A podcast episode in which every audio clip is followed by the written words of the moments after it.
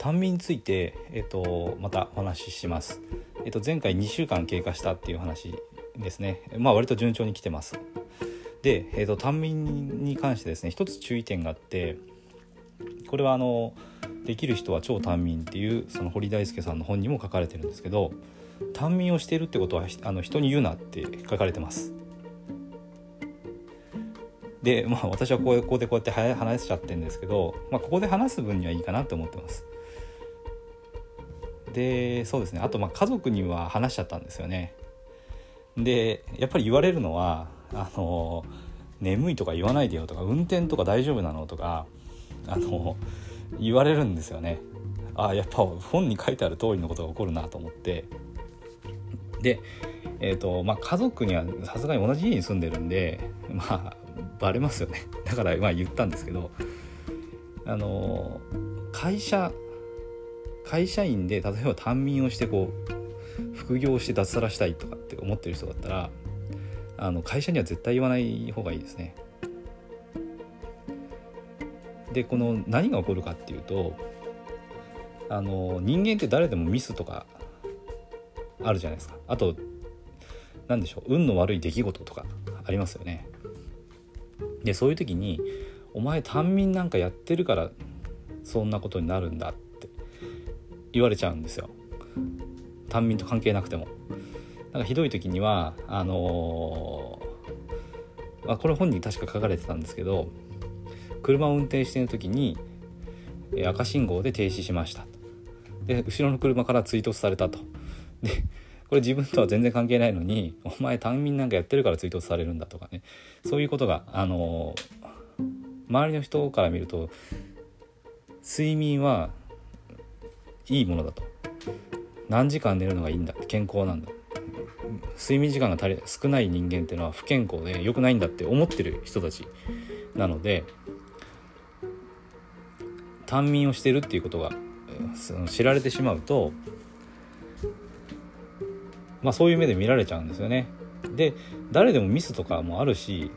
運の悪い出来事っていうのは当然起こるのでそんな時にですね「あのお前短眠なんかやってるからそうなるんだよ」って言われちゃうので、えーと、絶対言わない方がいいですね。でただこの情報発信とかしてる場合にはあのいいんじゃないかなと思います。私単眠やってますってこう宣言するとそれがあのアファメーションにもなりますよね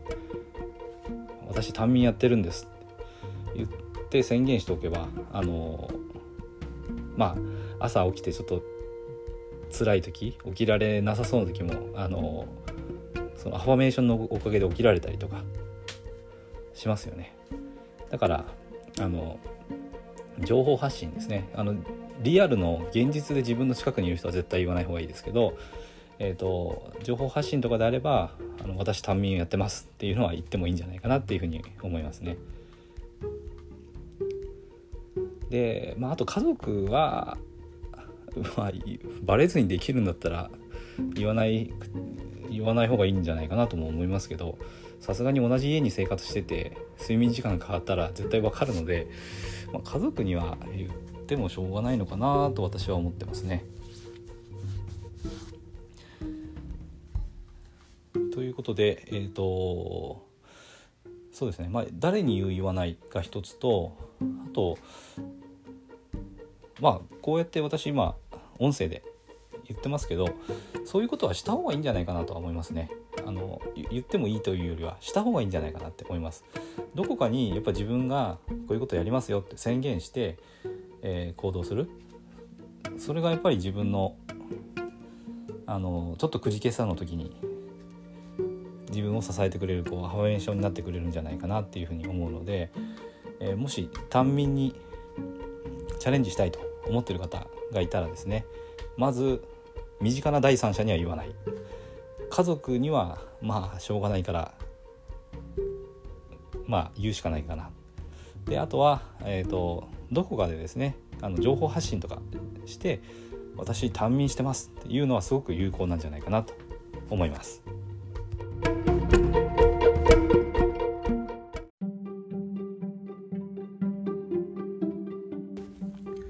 今回も最後まで聞いていただいてどうもありがとうございます。チャンネルの説明ページに私がどんな人間なのかを知ってもらえる1分半ほどで読める簡易プロフィールのリンクを貼っています。公式 LINE のリンクも貼ってあります。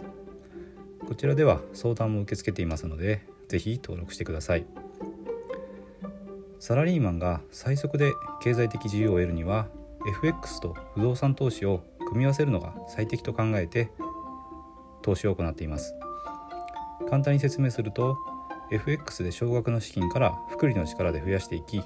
ある程度の資金ができたらその資金を使って不動産を良い条件で購入していくという作戦です。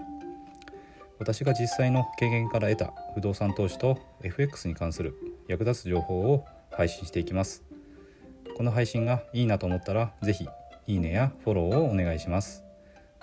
ではまた次の放送でお会いしましょう。